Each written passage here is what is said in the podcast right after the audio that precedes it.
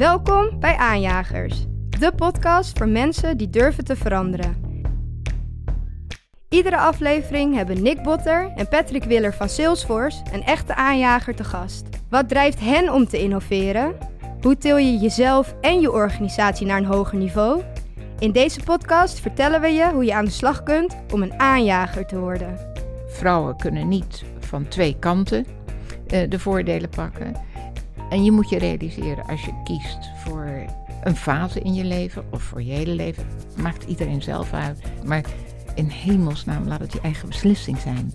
En dat zie je vaak bij vrouwen dat ze hun opleiding niet afgemaakt hebben en daardoor afhankelijk blijven. En voor mij is afhankelijk een woord wat ik niet echt omarm. In deze aflevering spreken we met Nelly Kroes, een rolmodel voor vrouwelijke aanjagers. Hey Patrick. Hey Nick. We hebben vandaag uh, een bijzondere gast. Uh, als je het hebt over aanjagers, dan denk ik dat uh, onze gast vandaag een echte aanjager is. Maar ook een aanjager met echt een schat aan ervaring. Um, Daar kunnen we denk ik nog wel wat van, van leren. Dat is een, brok ervaring waar je u tegen zegt. Maar ze zei al meteen dat ze liever niet met u wordt aangesproken. bij ons in de studio vandaag, Nelly Kroes. Welkom. Dankjewel. Nelly, um, ja, ik denk dat iedereen, iedereen kent je wel.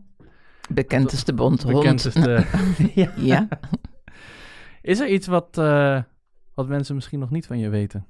Dat is altijd moeilijk om dat zelf te zeggen, want ik weet precies wat, wat ik voor vleesje in de kuip heb. Dus, uh, maar ik weet niet of iedereen dat weet. Uh, ik heb op het ogenblik geen hond, dus dat hoeven we niet te melden. nee.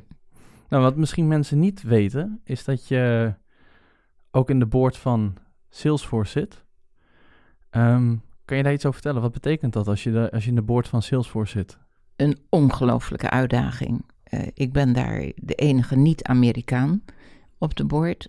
Wat ik eigenlijk gek vind, want het is een internationaal bedrijf, een multinational. Heel groot, ook op het wereldtoneel. En dat je alleen mensen met een Amerikaans paspoort op je boord hebt, behalve dan uh, ikzelf, vind ik eigenlijk een um, gemiste kans.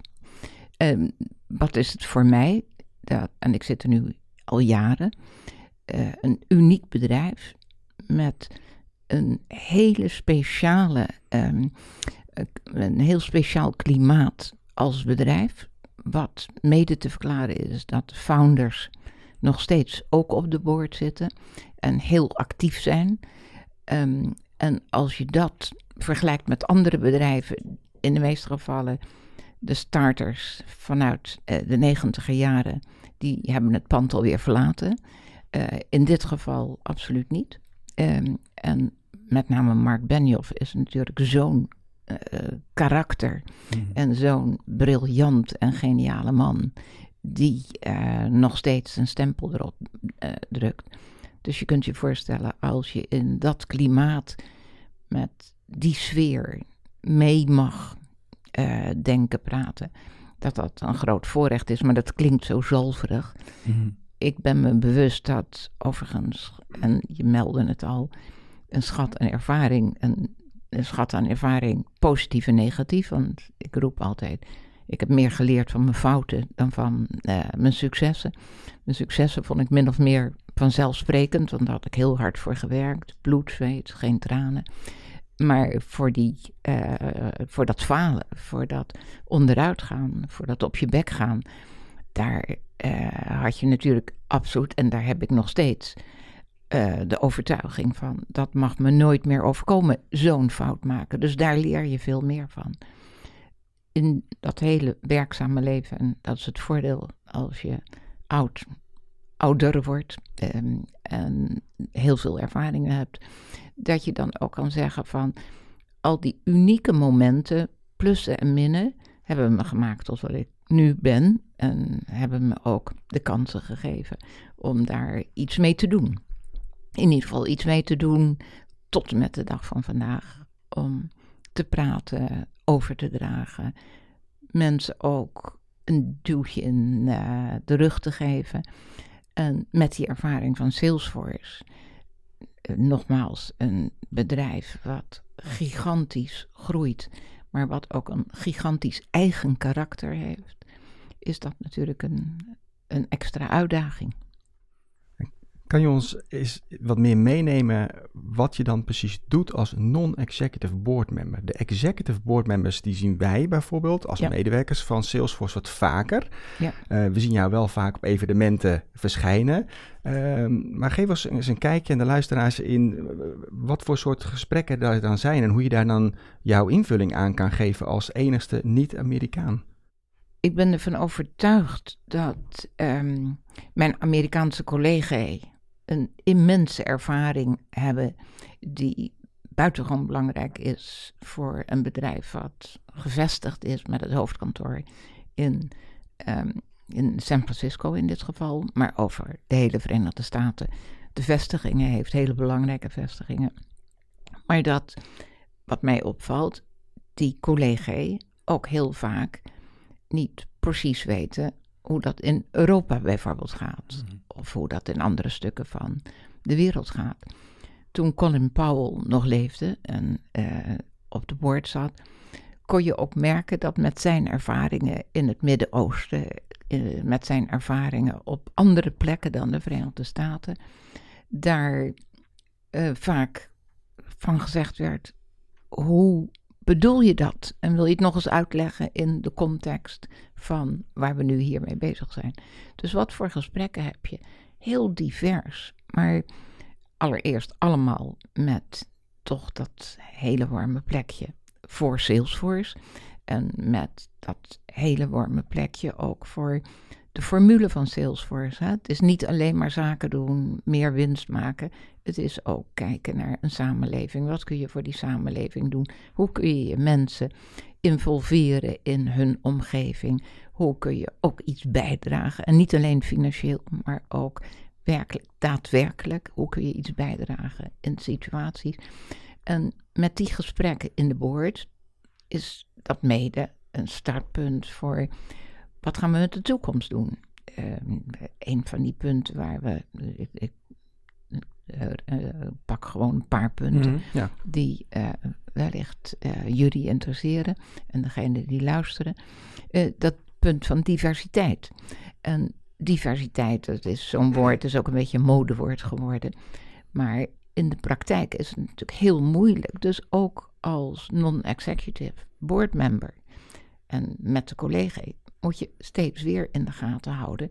Het moet natuurlijk wel kwaliteit zijn, want anders ben je bezig om de diversiteit op zich onderuit te halen. Misschien niet vandaag of morgen, maar op termijn. Als er niet goed eh, geproduceerd wordt of als er niet goed uh, geacteerd wordt. En met die diversiteit, en dan merk je ook, omdat Mark dat eigenlijk omarmd had, niet eigenlijk, hij heeft het omarmd al vanaf het begin, dat geeft dat bedrijf ook niet de kans om ervan weg te lopen. Want hoeveel bedrijven zie je niet waar dat ook gezegd wordt? Mhm. Diversiteit. En als je dan naar de cijfers kijkt of als je naar de invulling kijkt, dan zeg je ja, eh, de groeten, zo kunnen we het ook. Eh, dat was niet de bedoeling. Dus dat. Maar diversiteit ook in eh, de beloning. Van, dan moet je ook voor een gelijke prestatie mhm. gelijk belonen. Dus dat zijn allemaal gesprekken. Overigens, als boardmember, als non-executive boardmember ben je ingedeeld in sommige commissies. Dus ik zit bijvoorbeeld bij uh, de Compensation uh, Commission um, Committee. Ik zit bij de Privacy. En als je dan ziet wat je daarin weer voor specifieke punten kan en mee mag uitwerken, die dan weer daarna naar de boord gaan, dan zijn er natuurlijk toch linken in die verschillen. Het is net een spinnenweb. Uh, Iedereen heeft ergens een eigen inbreng vanuit een comité, vanuit een commissie. En dan met elkaar weer in die board uh, uiteindelijk kijken van hoe dat uh, in de strategie en de filosofie hmm. van het bedrijf wel of niet past. Dus er zijn een heleboel zaken. Het is een heel intens board membership, vind ik. En pretendeer het een beetje te kunnen vergelijken met andere boards uh, waar ik op gefunctioneerd heb. Ook internationale, maar ook nationale. Het is toch wat anders. Het is intens. Men is altijd bereid om je de informatie te geven. je moet natuurlijk ook oppassen dat je niet op de stoel van de executive gaat Mhm. zitten. En die neiging is er best wel eens, hè, dat je zegt van, zullen we niet kijken of enzovoort. Maar ehm, het is afwisselend, eh, intens. Het is wat je noemt ehm, eigen tijd. En vaak meer eigen tijd met oog op de toekomst dan in vele andere situaties. Ik weet niet, eh, nu, van de producer mogen we niet te veel in actualiteiten praten. Maar deze week is toch wel een bijzondere actie ook aan de gang op LinkedIn. Ja. eh, tijdens dat deze opname gedaan wordt. Namelijk, er was een onderzoek dat er meer CEO's met de naam Peter zijn dan CEO's als vrouw. Eh, Ja. En daarom veranderen mensen nu hun voornaam naar Peter op LinkedIn. Ehm, wat, wat kunnen we daaraan doen? En wat, wat, hoe, kan jij dat, hoe help jij dat drijven dat daar een verschil Hm. in zit? Dat daar, dat daar verschil in wordt gemaakt en dat we dat recht gaan trekken. Ik spreek twee categorieën aan, om het maar even in blokken te zetten. Ehm, want het is natuurlijk het meest makkelijke om te zeggen van eh, we moeten meer in aantallen kijken dat daar een evenwicht in is. En ik kom nog uit een generatie, en dat was ver de vorige eeuw, Hmm. dat je alleen aan tafel zat. Ik heb één keer in een ministerraad eh, de kabinetsperiode gefunctioneerd als enige vrouw in de Ja. ministerraad. En één keer met z'n tweeën. Maar mijn collega was eh, van ontwikkelingssamenwerking, dus die was er ook vaak nog niet. Dus dat hielp me ook niet echt om. En, ja, maar dat is ongelooflijk, hè? Als je er even Ja. bij stilstaat, dat je gewoon Ja. als enigste hè, Ja. in zo'n grote groep zit. Ja, Dat, eh, en- ja. daarover een interessante mededeling. In ieder geval, jullie maken uit of het interessant is, maar ik vind het een interessante mededeling die ertoe doet. Als je als enige of met z'n tweeën of met z'n drieën in een wat groter besluitvormingsorgaan zit, Mhm. dan is er in mijn beleving, is mijn ervaring, maar één weg. Pas je aan aan de regels Ja. van de overgrote meerderheid. En ik zal nooit vergeten, ik heb ook elf jaar in Brussel gefunctioneerd. Ehm, overigens het hele naaimandje overhoop halen. Ehm, toen ik uit de politiek was, uit de nationale politiek en in ehm, eh, de, de universitaire sector ging opereren en in het internationale bedrijfsleven. Toen kreeg ik op een gegeven moment een telefoontje van ehm, mijn partijleider. Mhm. Ik was en ben nog steeds lid van dezelfde politieke partij en dat zou ik ook tot de dood erop volgt eh, zo houden. Hoewel ik het er soms niet altijd mee eens ben, maar dat is een ander verhaal. Ik kreeg een telefoontje of ze kon- konden koffie drinken. De partijleider en eh, eh, een ehm, liberale minister. Eh, altijd, koffie staat klaar. Dus ze kwamen langs en zeiden: We willen jou kandidaat eh, stellen voor eh, de vacature in eh, de Europese Commissie. Elk land mag na de verkiezingen eh, kandidaat voorstellen. Dus dan heb je eh, zoveel kandidaten en dan wordt daar gekeken van hoe is dat een goede mengeling. Ik zei, ja, daar zijn jullie tien jaar te laat mee. Van, want op zich interessant om naar Brussel te gaan. En ik had heel veel gedaan met de Europese Commissie als Nederland ehm, bewindslied. Ehm, maar je bent te laat. En toen zeiden ze, nee, we zijn niet te laat. Ik zei, waarom kom je überhaupt? En Ja. toen zeiden ze, een hele zakelijke argumentatie. Barroso, de te verwachte president van de commissie, Mhm. die aangesteld was als eh, to be, had gezegd in het openbaar: Ik wil van mijn commissie een derde vrouwen. Ehm, en dat had iedereen natuurlijk gelijk genoteerd in het parlement, in het Europees parlement, in de pers enzovoort. Dat was de reden voor eh, de, de bezoekers voor de koffie om te zeggen van hij is bij lange na nog niet aan een derde. Want dat had hij niet uit de landen gekregen, want de meeste landen hadden hun vriendje eh, Mhm. kandidaat gesteld. Ja, dit, ja. dit is heel flauw wat ik nu zeg, maar Ja, in ieder geval een man, dat lag meer voor de hand. Ja. Hadden ze, eh, als jij wat voor mij doet, doe ik wat voor jou. Kandidaat rug, enzovoort. Dus, eh, en wetende dat Barroso het publiek had gezegd, er nog niet aan toe was om het in te kunnen vullen, zeiden ze van als we jou met jouw ervaring, nou die ervaring was er, positief of negatief, eh, eh, voordragen, dan hebben we een aanmerkelijk grotere kans om een hele zware portefeuille eh, te eisen. Want Mhm. immers, En nou, je bent econoom. Dat gezegd hebbend, ik zei, nou, ik moet er een nachtje over slapen, dat is het bekende antwoord. Um, en nadenkend, en ik kom nog uit um, de generatie waar als um, de top je vraagt om iets te doen voor het land en uh, voor de wereld, dat je dan toch wel hele harde argumenten moet hebben om ja. te zeggen dat je dat niet doet. Dus ik heb ja gezegd. En het werkte, want Barroso was blij dat hij een vrouw kon toevoegen. Uh, en die bood ook Nederland de allerbelangrijkste portefeuille aan, uh, competition, uh, concurrentie. En um, zijn stelling, en ik heb uiteraard met Barroso gesproken van uh, wat verwacht je en wat voor ruimte krijg ik, bla bla bla. En hij had, vond ik, een goede redenering die ik had ervaren dat dat zou kunnen werken. Je moet tenminste een derde van een gezelschap aan tafel hebben die um, vrouw is. Ja, veel liever nog veel meer. Ja, nog meer. Ja. Maar um, la, begin daarmee. Want alleen dan kun je een verandering in de vergadercultuur, in de benadering van onderwerpen, wat we pretenderen dat als je het meer divers hebt, ook gebeurt. En er zijn natuurlijk voorbeelden waarvan je zegt, die vrouw handelt als een pure man en, uh, enzovoort. Maar in zijn algemeenheid doet die stelling in mijn ogen op tussen een derde. Dus dat was ook wat ik steeds bij onze minister-president heb gezegd bij vorige verkiezingen. Mark, je moet meer vrouwen inschakelen. En dan zei Mark altijd van, ben ik met je eens, maar ik kan ze niet vinden. Zei, nou dan moet je naar de oogarts gaan of naar de oorarts. Hè? Want dat is natuurlijk een kul argument. Hij heeft nu erg goed geluisterd. Mm, dat, uh, want het maakt echt uit of daar ongeveer de helft op het bordes staat man en de andere helft vrouw. En je krijgt daardoor een andere vergader, eh, vergader eh, klimaat, ja, cultuur, ja. cultuur, noem maar op. Dus dat gezegd hebbend, je moet echt niet alleen voor de buitenwacht zeggen van we hebben zoveel goede vrouwen enzovoort, maar je moet je realiseren dat het uitmaakt hoe er aan tafel met elkaar omgegaan wordt. Nou, dat is, vind ik, bij Salesforce, want daar hebben we natuurlijk ook wel eens punten gehad. En zeker met zulke specialistische functies als bij Salesforce aan de orde zijn, daar moet je meer je best voor doen om daar vrouwen voor te vinden, want die zijn schaarser.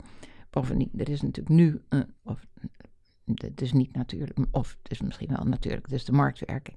Je ja. ziet dat op dit moment in de Silicon Valley-achtige bedrijven, maar die zijn natuurlijk helemaal uitgewaaid over de wereld.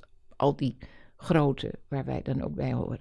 En dan zie je dat je in dezelfde, uh, of dezelfde markt ja. aan het zoeken bent. En die is al schaars? En die is al schaars. Dus dat is één punt. Tweede, eh, dus dat is de ene categorie. Je moet je realiseren als bedrijf dat het uitmaakt voor je bedrijfscultuur en dat dat positief is. De andere kant is, en nou spreek ik de vrouwen aan, en dat is af en toe natuurlijk best van oud.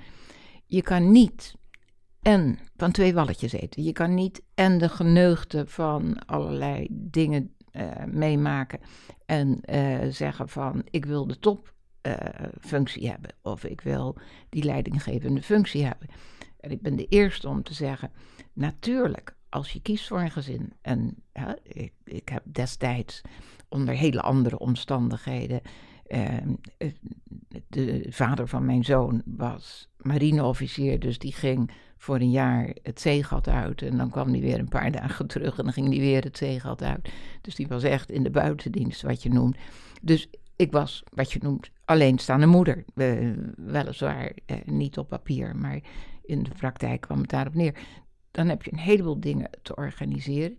En dan kom je op dat punt dat je als vrouw je moet realiseren, en iedereen maakt zelf uit hoe die zijn leven indeelt. Als jij gelooft uh, van dat je er voor een tijd uit moet stappen, zolang de kinderen klein zijn, maak jezelf uit. Maar hou je vakgebied bij, want om daarna weer in te stappen en dan te verwachten dat je gewoon weer mee kan gaan met diegenen die zijn blijven zitten en door zijn gegaan, dat is een fout. En ook, en dat merk ik, dat heb ik gemerkt nu op mijn leeftijd, dat dat niet meer aan de orde is. Maar dat mijn studievriendinnen af en toe zeiden van, uh, ja, die hadden gekozen voor thuis. Uh, goede moeder, uh, goede partner. Overigens ook heel vaak, wat ik dan wel eens zeg, die hadden, net zoals iedereen op die leeftijd, de prins op het witte paard ontmoet. Maar bij mij is die hier twee keer afgedonderd. Maar bij andere mensen is dat ook nog vaak gebeurd. Dus dat je, en of dat nou één of twee of drie keer is, wees niet, of kom niet in een situatie waar je afhankelijk bent van die partner heb je eigen bron van inkomsten, of dat nou met wat voor activiteiten bij elkaar geschraapt wordt, maar dat je alleen blijft bij die partner uit liefde of genegenheid of noem alle uh, mooie woorden er maar voor, maar niet omdat je financieel zo afhankelijk bent dat je in dat ja, stramien zit en ja, dan zit je, ja, daar zit je helemaal mhm. vast.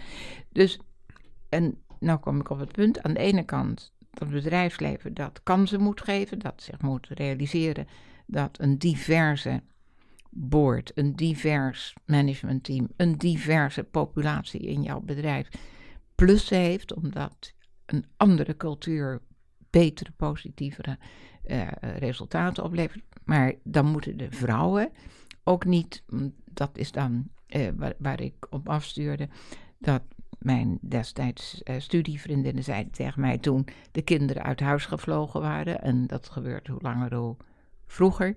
Dat ze zeiden, nou willen we ook zo'n interessante baan zoals jij die hebt. Hmm.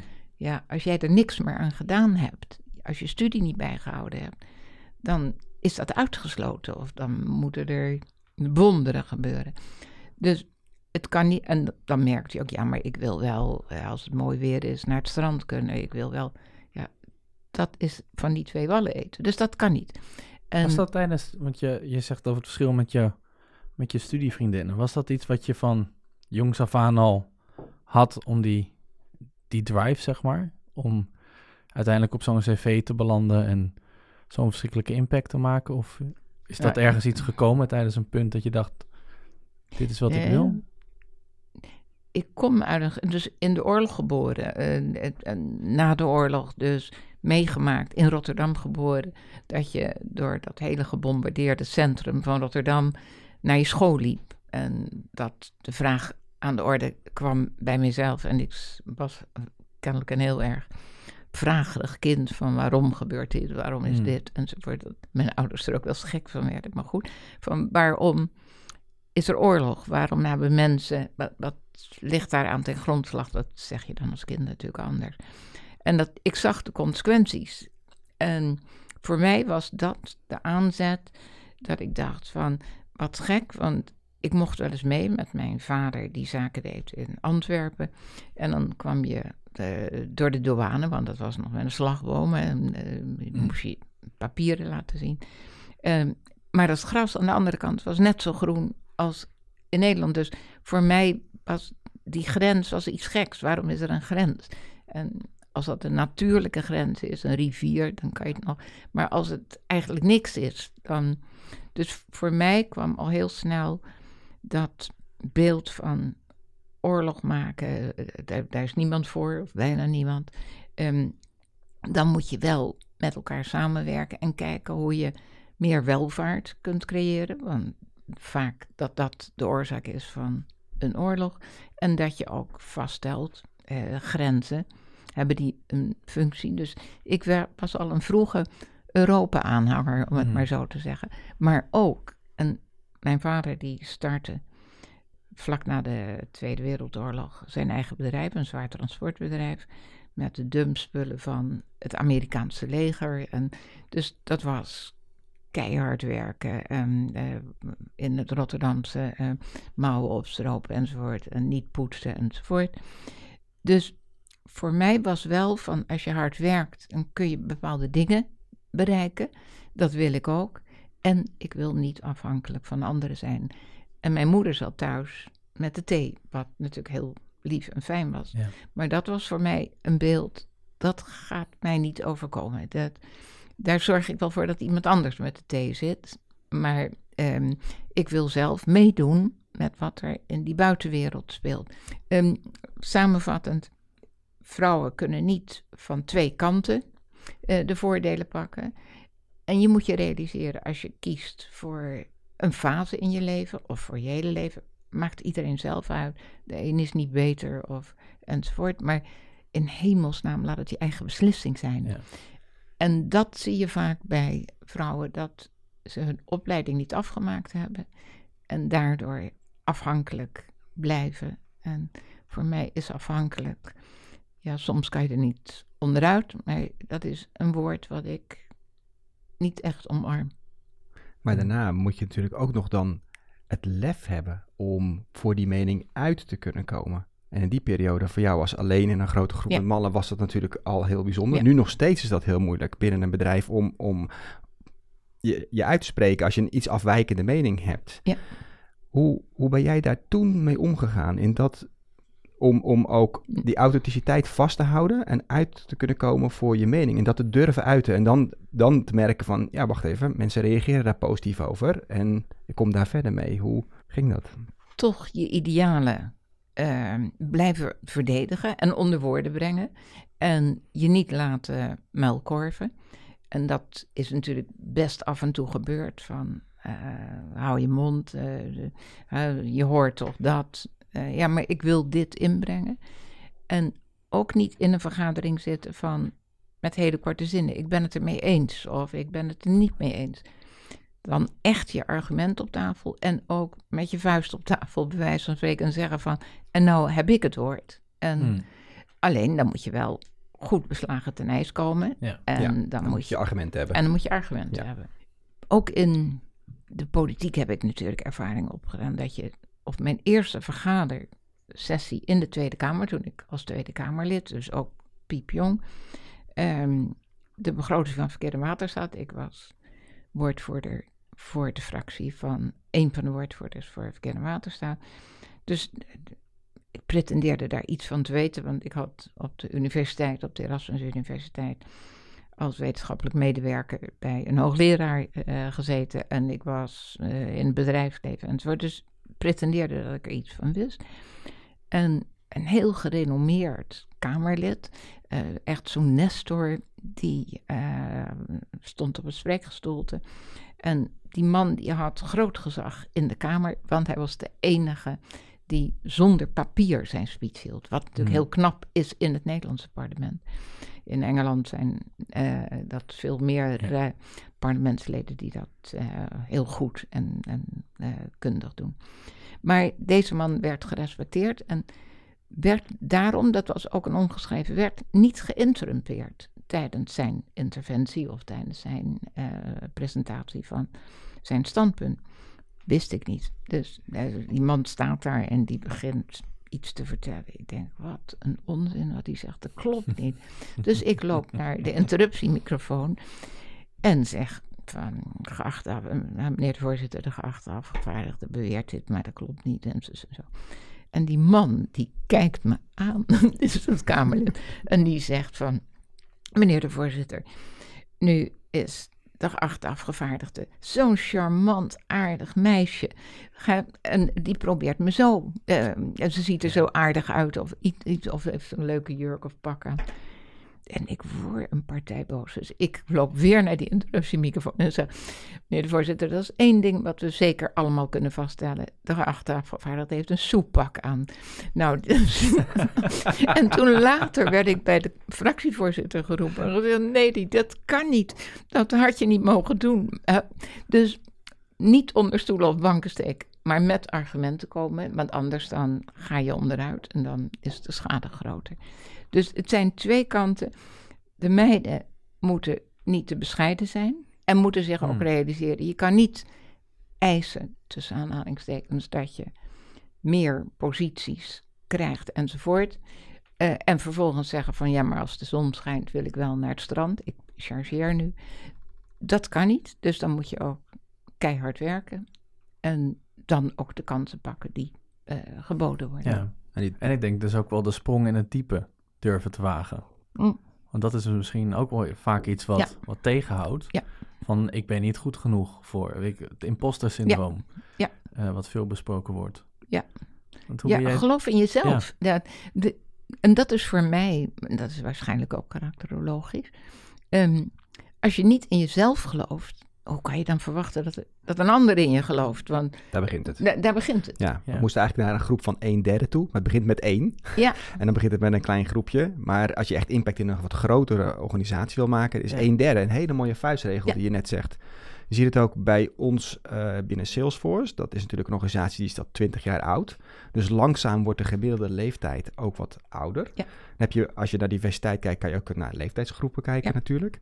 En dan hadden we zo'n uh, graduate programma. Dat hebben we nog steeds. Maar in het begin was dat, zijpelde er net een paar jonge mensen binnen. En dan zie je dat die jonge mensen zich heel snel aanpassen aan het gedrag van de, de, de, de zittende groep mensen. Nu komen ze met grotere hoeveelheden binnen. En leren we dus meer van het, die jonge mind die binnenkomt. En dan zie je de dynamiek dus in werking. Het is nog niet een derde, maar het is wel waar het naartoe moet om als organisatie fris te kunnen blijven. maar het start met een aanjager die gelooft in zichzelf. Ja. Ja. en je ziet dat de wat oudere garde dan ook vaak wat onrustiger begint te worden. Omdat toch blijkt dat die jonkies uh, toch wel goed beslagen ten ijs komen vaak. Nou, mijn, ik vind een aardig voorbeeld, en dat is inschatten zonder onderzoek gedaan te hebben. Ik ben ervan overtuigd dat toen dat plaatje op het bordes van het kabinet kwam, dat een aantal mannen thuis zeiden van, daar had ik moeten staan. Hè? Hmm. Dat moet je nagaan hoe hard ik heb gewerkt enzovoort. En zie je wel. Dus het, het is een gevecht eerst met jezelf, vervolgens met je omgeving. En vervolgens om je niet uh, uit het veld te laten slaan van, ja, maar ik heb hogere kansen, ik ben ouder, ik heb meer ervaring enzovoort. Helemaal niet. We gaan gewoon kijken inhoudelijk wat het beste voor de sfeer van het opereren van het bedrijf is. Of van een andere organisatie. Ja. Kunnen we nog even inzoomen op dat geloven in jezelf? Want je zei ook in het, uh, in het begin van het gesprek: uh, ik geef mensen graag een duwtje in de rug. Ja. Uh, dus toen moest ik gelijk denken aan: het is ook goed om bepaalde mentors te hebben die je daarbij helpen. Ja. Omdat, hoe kijk jij tegen, is, is mentorship daar een goed voorbeeld van om je daarbij te helpen? En hoe kijk je daar tegenaan? Ja, ik geloof daar zeker in. Um, heb zelf niet zozeer een mentor gehad. De, ik herinner me, dat was mijn eerste ervaring, want past natuurlijk ook uh, wat je noemt uh, de, fris en uh, onervaren.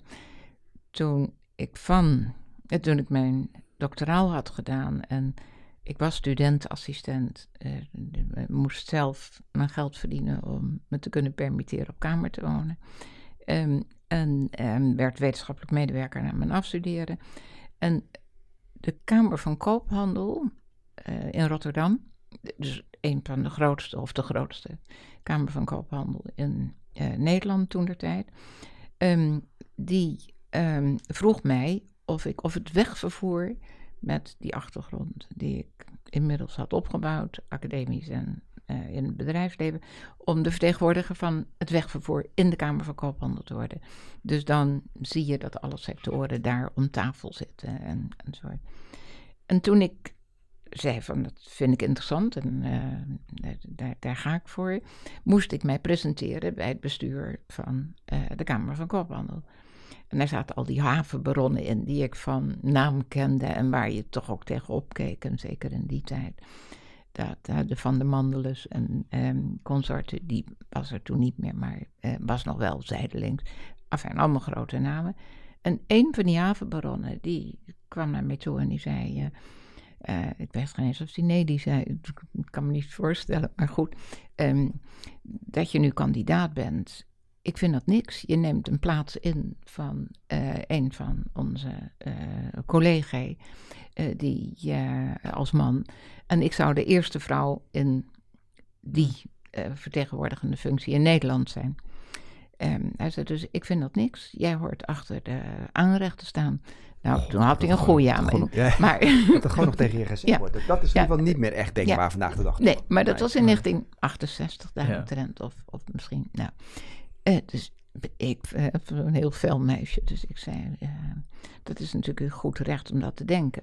Maar dat doet er, dat past niet in de huidige uh, tijd. En zullen we een afspraak maken? En hij kijkt me aan, een afspraak maken met de jonge heer.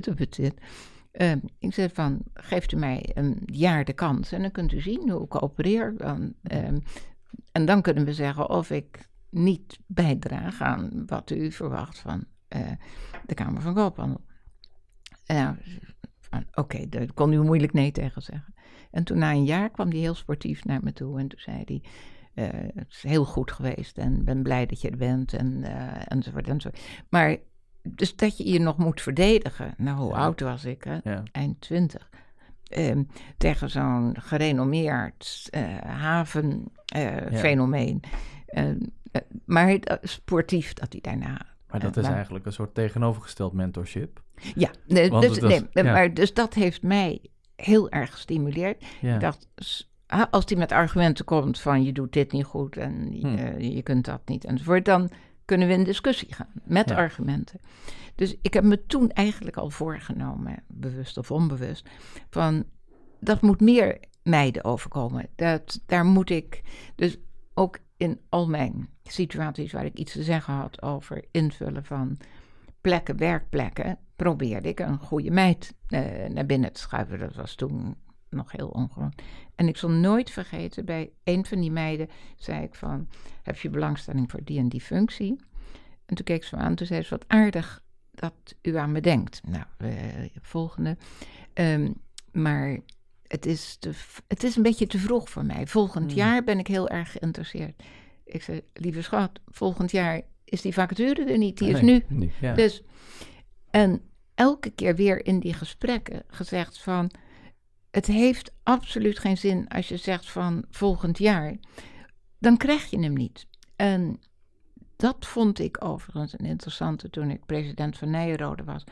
En zeker met al die executive programma's, die internationale programma's die we daar draaiden, uh, was ik geïnteresseerd van hoe is nou de deelname, want dat zijn programma's waar de deelname uit het bedrijfsleven uh, een weergave is van wat er op die werkvloeren daar mhm. speelt. Dat is een heel zwaar programma, uh, internationaal, in het weekend, dus naast je baan mhm. ook nog het weekend. Dan voor de studie dat vraagt nogal wat, ook met het thuisfront enzovoort. Dus ik zei tegen die programmadirecteur, hoeveel vrouwen heb je nu in dit programma? Nou, dat waren er twee. En ik geloof dat er totaal 28 of 30 waren. Ik zei, wil je die twee vragen of ze een kop koffie met mij willen drinken? Nou, dus die twee kwamen. En ik vroeg van, waarom hebben jullie het uh, gekozen? Uh, op wat voor gronden? Uh, en wat zijn je argumenten? En toen zei die één, dat, vond, dat zal ik nooit vergeten. En het zijn dus allemaal mensen met werkervaring ja. in de leidinggevende functie. En die zei van, ik heb er heel erg over zitten dubben. A, een gezin thuis, een man die ook een fulltime baan heeft. En um, ik had het gevoel van, ik moet alles goed doen, extra goed, omdat ik vrouw ben, dus dat de schijnwerper op me staat. Dus dat zo'n executive programma erbij, dat lukt me van zijn levensdagen niet, want dat wil ik ook goed doen. En ze zei, nu met de ervaring van in dit programma te zitten, stel ik vast dat die mannen hebben net zoveel hiccups en net zoveel ja. uh, problemen met uh, situaties die ik herken, die zij herkennen in hun functioneren enzovoort. Ze zegt, het is een verademing. Voor mijn eigen gevoel is de grootste bijdrage van deelnemen aan dit programma niet eens de inhoudelijke kennis en deskundigheid enzovoort, maar het feit dat een ander net zo struggelt met bepaalde dingen. En ze zegt, daarom moeten we niet bescheiden zijn. En dat is veel vrouwen eigen. Van wat je noemt risicomijdend. Uh, van als we het nou maar met de gewaande wegen doen, dan heb je in ieder geval niet dat risico. En die schijnwerper die maar op je staan. En dat risicomijdend, als we dat uit ons woordenboek zouden schrappen, zou zoveel uitmaken. Want die man gaat net zo goed op uh, zijn gezicht. Dus ja, dan komen we terug op dat geloof in jezelf. Je, je, je vertelt wat, je gaat de dialoog aan en je komt tot de ontdekking dat andere mensen er ook zo over denken. Of ook dezelfde problemen hebben en dezelfde faalangst hebben. En dan, oh, wacht even, maar dan kan ik dit wel en doen. En dat is een versterking. Gelukkig zijn we daar al wel een heel stuk verder mee op dit moment. Ja, nog niet helemaal. Hè? Nee. Nog veel. Nou, laten we daarover praten. Want wat, wat zijn nu de komende vijf jaar op dat gebied de uitdagingen? Want er stonden inderdaad 50-50 mannen en vrouwen op het bordes. En binnen veel bedrijven gaan we die goede kant op. Maar we zijn er nog niet, zeg je. Wat, wat zijn de, de sleutelpunten waar, waar we op moeten focussen? Willen we dat goed inrichten? En dan gaat u niet alleen in diversiteit man-vrouwen, maar ook andere diversiteit. Ja, dus uh, allereerst, maar dat is ook zo'n open deur dooddoener, uh, niet denken dat we er zijn. Want dan verslapt het hmm. en dan gaan we weer stappen terug in plaats van stappen vooruit. Um, het is natuurlijk ook een, aan de ene kant een verwende generatie nu. Um, als je ziet, je kan als meid ook alles studeren wat je wil. En het is wel een ratrace. En, maar ik zie het aan mijn kleindochter. Amerikaans heeft een dubbel paspoort. Mhm. is, uh, woont in San Francisco. Uh, zit nu voor high school keuze. Ratrace en voor de goede high schools enzovoort. En dat je dan ziet dat daar wordt bij sommigen, wat, wat een hele interessante ervaring voor mij was. Ze corrigeert mij als ik bepaald woordgebruik heb. Nou, haar Engels of Amerikaans is natuurlijk dus de echte moedertaal. En, um, dus als zij mij corrigeert van dat zeg je niet in het Engels, zeker ten aanzien van diversiteit, zeker ten aanzien van kleur, zeker ten aanzien van dat die discussies. Dus dat kun je hier niet zeggen. En probeer ik uit te leggen waarom ik het zeg en waarom we dat in Nederland wel zouden kunnen zeggen, want dat er niet een waardeoordeel aan vastzit. Maar dan zegt ze, dat kan toch niet, enzovoort. Maar nu kwam ze laatst en zei met die selectie nu voor die scholen, dan moeten ze papers indienen en ze interviews. En het is echt heel zwaar. Niet te vergelijken met wat we in Nederland hebben. En toen zei ze van, uh, nee, nee, het is eigenlijk heel oneerlijk. Want er zit een gekleurd meisje in de klas. En die had lachend tegen haar gezegd: Ik hoef er niks voor te doen. Want ik word uitgekozen op. Toen zei ze: Dat is niet eerlijk. En dat soort discussies krijg je natuurlijk ook. Waarbij we uiteraard besproken hebben van. Ook daar in de diversiteit moeten we veel meer. Maar het mag niet zijn dat het voor niks gaat. Voor niks gaat de zon op. Dus iedereen moet leveren. En dat is wat ik net probeerde uit te leggen.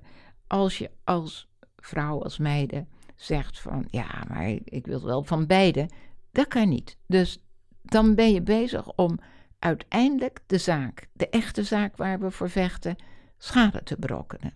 En dat is ook het vervelende. Eén kan natuurlijk al zoveel schade berokkenen.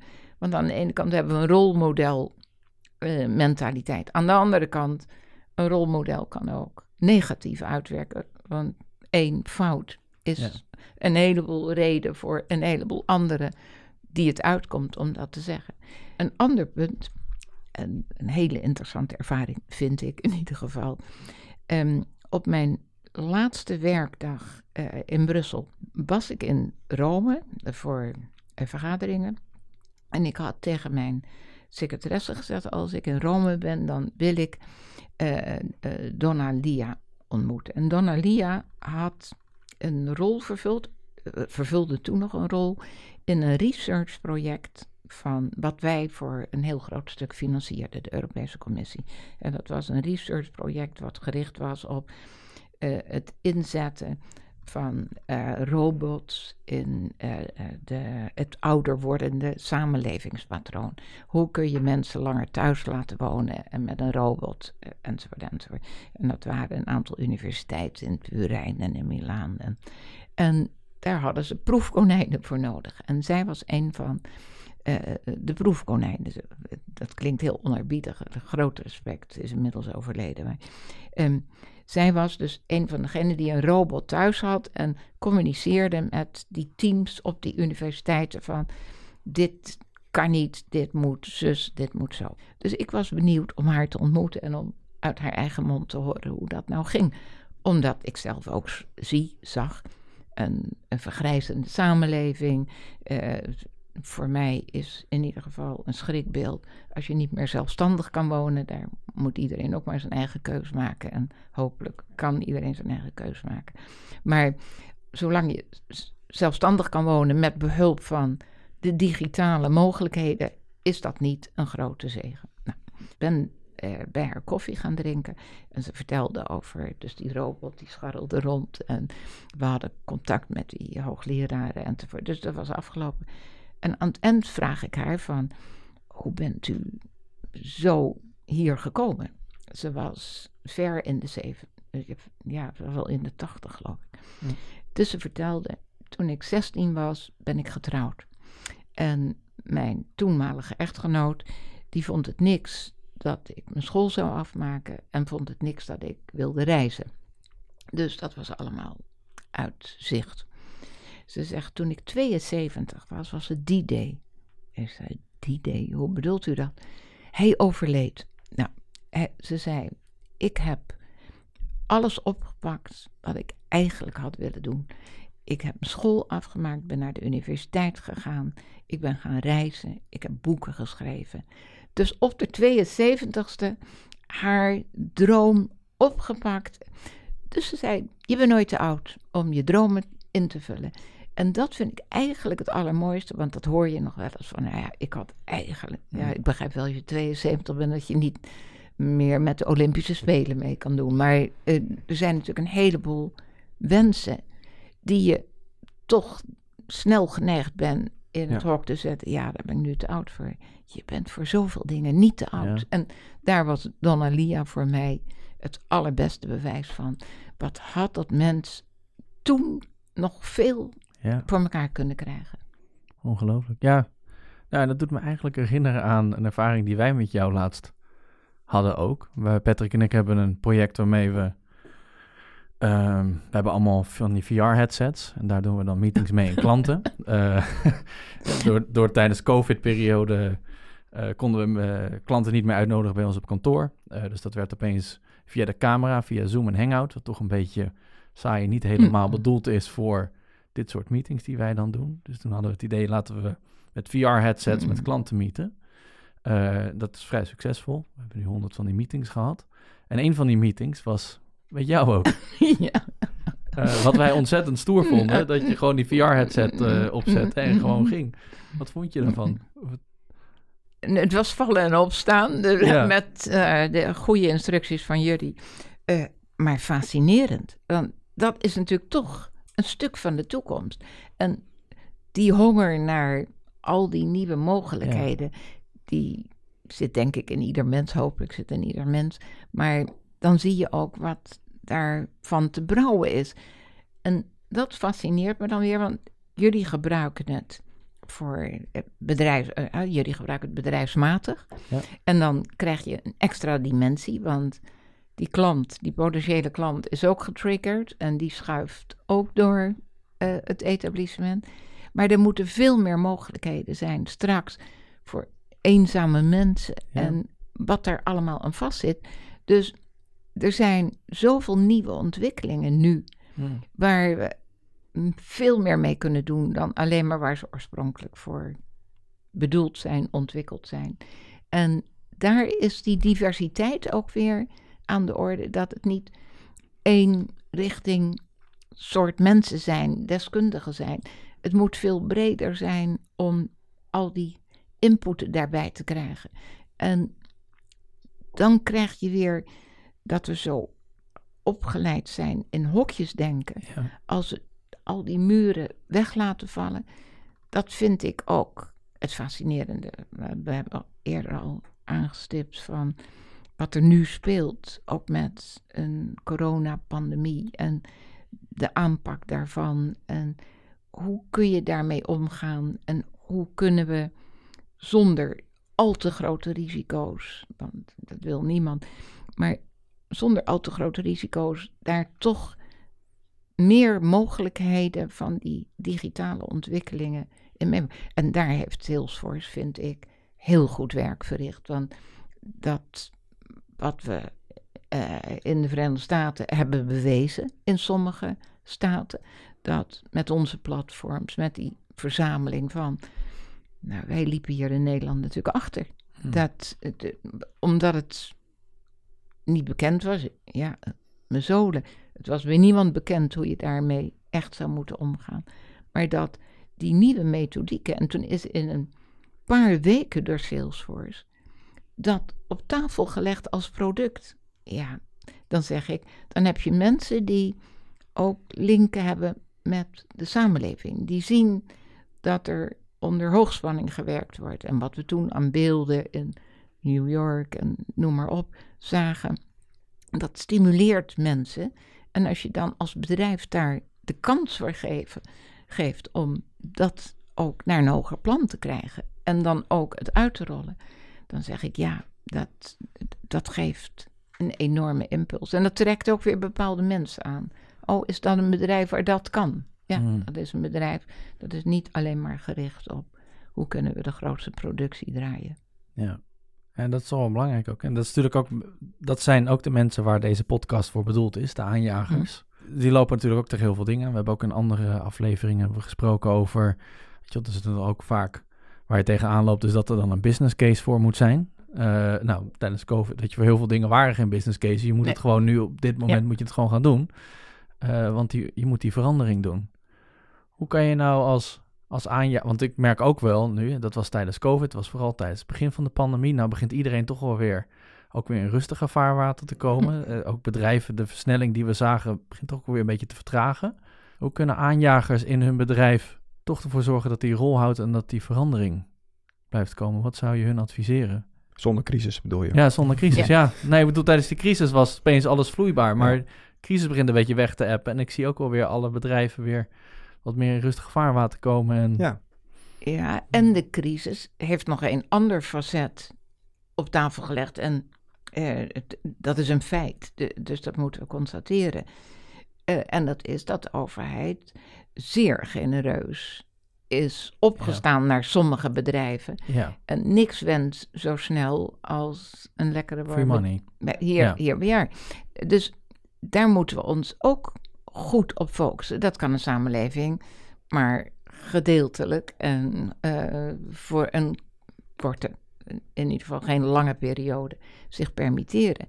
En daar kunnen die aanjagers in mijn ogen, want dat is nog, nog vers, dat is nog niet gepamperd en niet verwend. En begrijp uit mijn woorden niet dat ik niet vind dat die hulp had geboden moeten worden. Ja, maar het went snel. Dat is met alles Wat, wat comfort geeft. En die aanjagers kunnen daar denk ik een hele grote rol in spelen. De niet vanzelfsprekendheid van de overheid geeft daarvoor enzovoort. Maar er is ook nog eigenlijk een, een derde component die je tijdens de crisis heel hebben overgaan. Dat is weer de polarisatie door tech. We zien dat tech heel veel goeds heeft gedaan. Je zegt van ja, we kunnen snel toch meeten met Zoom en toch meetings door laten gaan. We hoeven minder te reizen.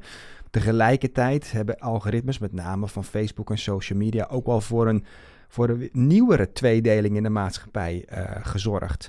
En het is ook weer aan de techbedrijven om daar verstandig mee om te gaan. Er zijn maar een paar bedrijven die dat, die macht volledig in controle hebben. Uh, heb je daar ongetwijfeld ook een mening over, Nelly, hoe, uh, welke richting we daarop moeten om, om, om, om daar weer dichter bij elkaar te komen? En is dat, is dat mogelijk?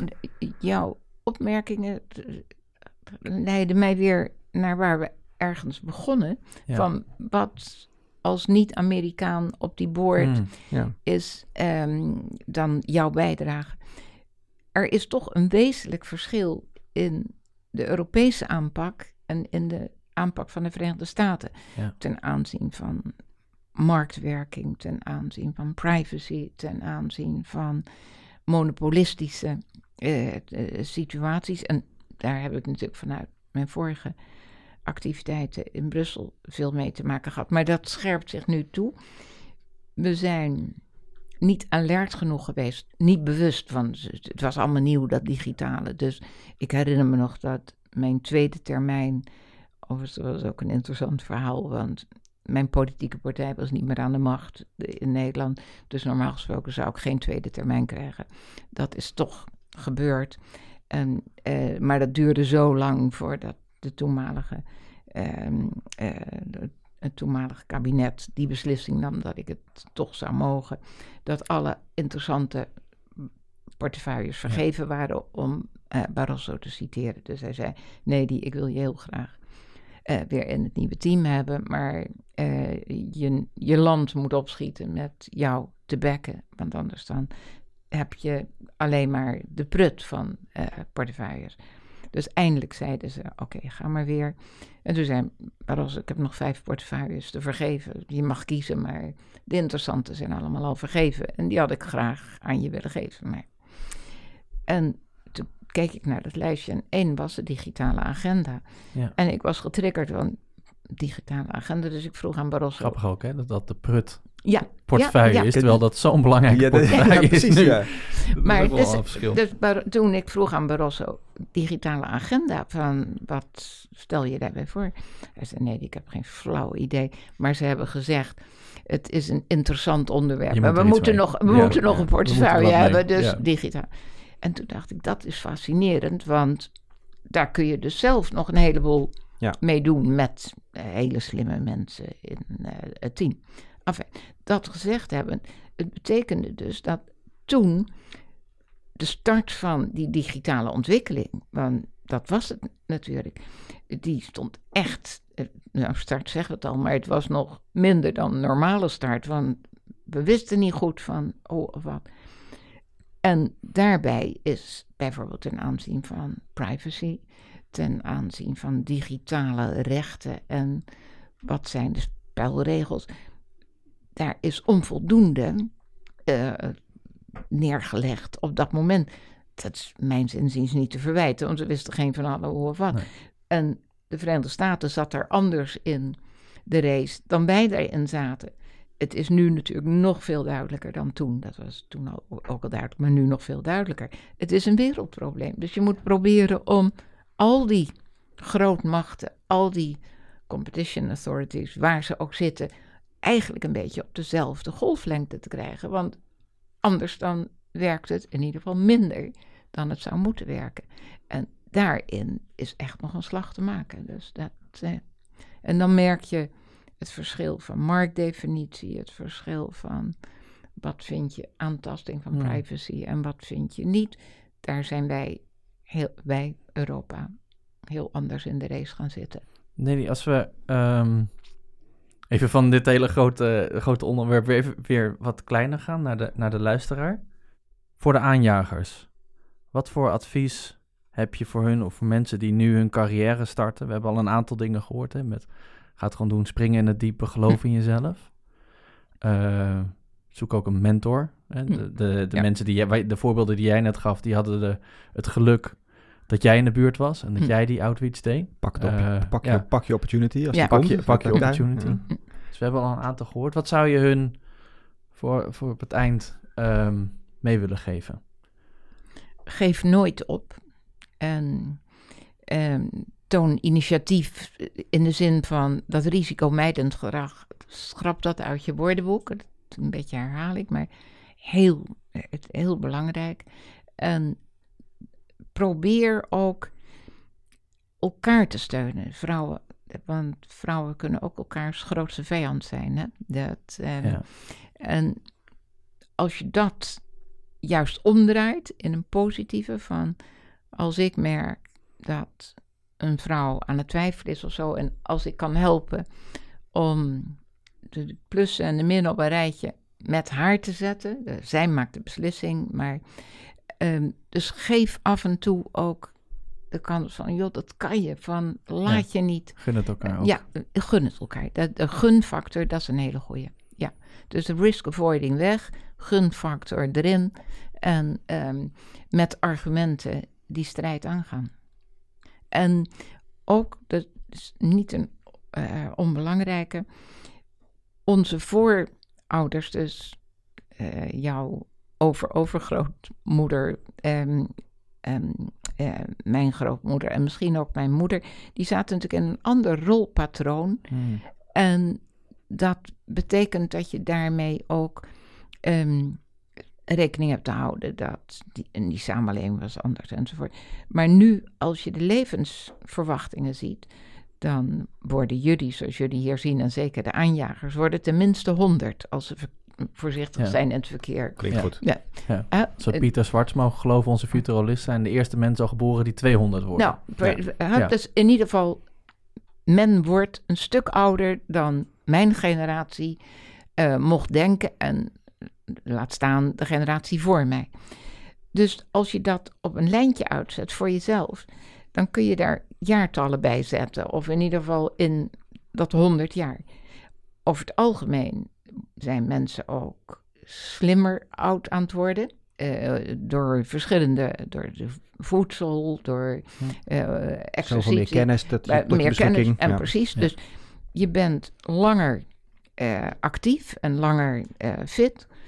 En dan moet je eens gaan kijken, want dat stukje wat je aan je gezin wijdt, dus echt fysiek aan je gezin wijdt, dat wordt korter. Als je dat zo ziet, dan mag je kiezen of je vanaf uh, je 55ste, roep ik, of eerder, want dan zijn die kinderen al uitgevlogen, uh, gaat golven. En nou, ik golf niet, dus ik kan makkelijk praten. En veel mensen vinden dat fantastisch. Ik roep dan, het is knikkeren voor bejaarden, maar dat mag ik niet zeggen. Maar um, wat je ook doet, op het moment dat je dat alsmaar doet, dan gaat het denk ik toch vervelen. Um, Dus hoe goed is het dan om in een positie te zitten waar je kan bijdragen aan een betere samenleving. En dat klinkt gedragen, maar wat is het dan niet fantastisch als je dat hele lange stuk nadat die kinderen uitgevlogen zijn, nog iets kan doen waar je voldoening in kunt vinden. En ik denk, als je bij kan dragen aan die samenleving, dat geeft, dat geeft voldoening. En dat is niet elke dag van feest en hippie maar het is wel dat je het gevoel hebt, ik ben ook iets mee aan het vormgeven voor een betere samenleving, voor mijn kinderen, voor mijn kleinkinderen, noem maar op. En ook hier ben je weer een voorbeeldfunctie eigenlijk. Je, je, laat zien, je legt het uit hoe het werkt, maar je laat het ook zelf zien. Wat zijn jouw doelstellingen nog voor de komende periode? Wat, wat, wat heb je nog op je horizon wat je wilt doen? Nou, ik ben net gevraagd voor een uh, club um, Thorn, uh, Amerikaans, die um, heel erg bezig is om het bestrijden van kinderpornografie. En ik vind kinderpornografie, en dat zit je natuurlijk met die cybercrime en cybersecurity enzovoort. Daar, krijg ik kippenvel van. hè, van ja, uh, ja. Dus proberen straks om daar wat meer. Dus als we daar stappen in de goede richting kunnen zetten, dat dat vreselijke gebeuren in ieder geval minder wordt. En um, dat je afblijft met je tengels en, enzovoort. Nou, het is nog nooit zo actueel geweest, maar ja. uh, die kinderpornografie is natuurlijk helemaal een uitwas. Uh, ja, verschrikkelijk. Uh, verschrikkelijk. Dus dat is één. Um, ik ben bezig in de cultuur met een aantal dingen van... met zat in het Rijksmuseum en ben nu wat meer op Rotterdam geconcentreerd. Dus ook daar zijn hele interessante, leuke dingen te doen. Um, en zo uh, hobbelen we door. Ja. Maar met heel veel plezier. En dat vind ik het grote voordeel. En daar is natuurlijk wel de voorwaarde dat je lichamelijk nog vooruit kan. En dat je geestelijk in ieder geval uh, niet zo afgetakeld bent dat het negatief gaat werken. En ik hoop gewaarschuwd te worden als dat hmm. aan de orde zou zijn. Maar zolang je die kansen hebt, dan is dat fantastisch. En dat vind ik het fascinerende van de aanjagers. A, de groep aanjagers is niet gelinkt aan een leeftijd. In de meeste gevallen zijn het wel jonge mensen, maar het kunnen natuurlijk ook. Ja, absoluut. Dus de Donalia's zijn, om maar te zeggen van, hè, het was die day en nu begin ik aan mijn leven.